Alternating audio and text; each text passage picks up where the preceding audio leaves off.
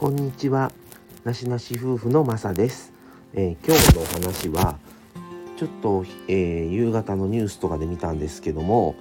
えーこれ収録してるのが、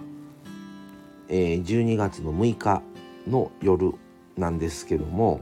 え今日のニュースで、え近畿地方は、え滋賀県の、え琵琶湖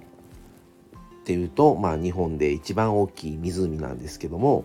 えーそこの水をまあ生活源として使っている家庭が、えー滋賀県京都府大阪府兵庫県ということでその7割が琵琶湖の水で生活をされてるというのが言われててで水不足で、えー今日の時点で12月6日の時点でマイナス70センチっていう話をされてました。でまあ大体90センチぐらいになると、えー断水とかの検討を入らないといけないということでまだこの先ね当分ちょっと雨は降ってもその貯水率を上げるほどの水量にはならないのではないかという話もあったりまあ実際にね雨が降ってみないとどれぐらいの降水量になるかわからないんですけどもまあそういうこともお話し天気予報士さんの方がねお話しされてたりということでまだちょっと見通しもねあの水が増える見通しが立たないんだなということでうんちょっとこのままではちょっと本当に厳しくなっていくんじゃないのかなっていうふうには思ったんですね。でまあね雨も局地的にもう嵐のように豪雨のように降るところともう全く降らないと場所の差が激しいっていうのも言われたり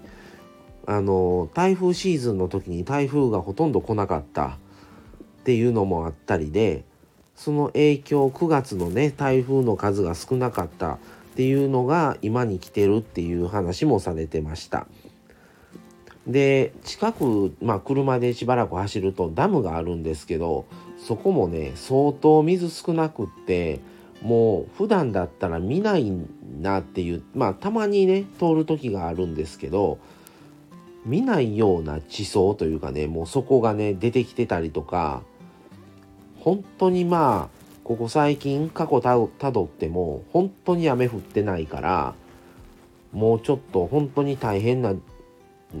じゃないのかなと思っててでまあ大体最初はねあの水圧をちょっと10%下げます20%下げますっていうところから入ってその後は夜中だけ何時間か深夜帯のみ断水とかっていう話にもなったりとかっていうのもよそのね地域のをのニュースを見てあのあそういう順番なんだなと思ったりもしたんですね。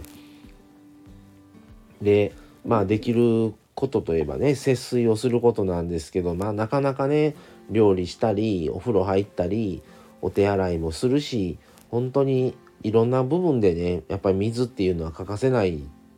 と思うんですね。でまあねちょっとでも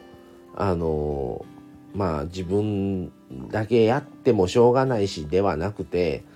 できるところからねちょっと無駄にないようなあの使い方は考えないといけないのかなっていうふうには思っております。はい。まあいろんな部分で影響はしてくるかもしれないのでね今後雨が降らなければっていうことなので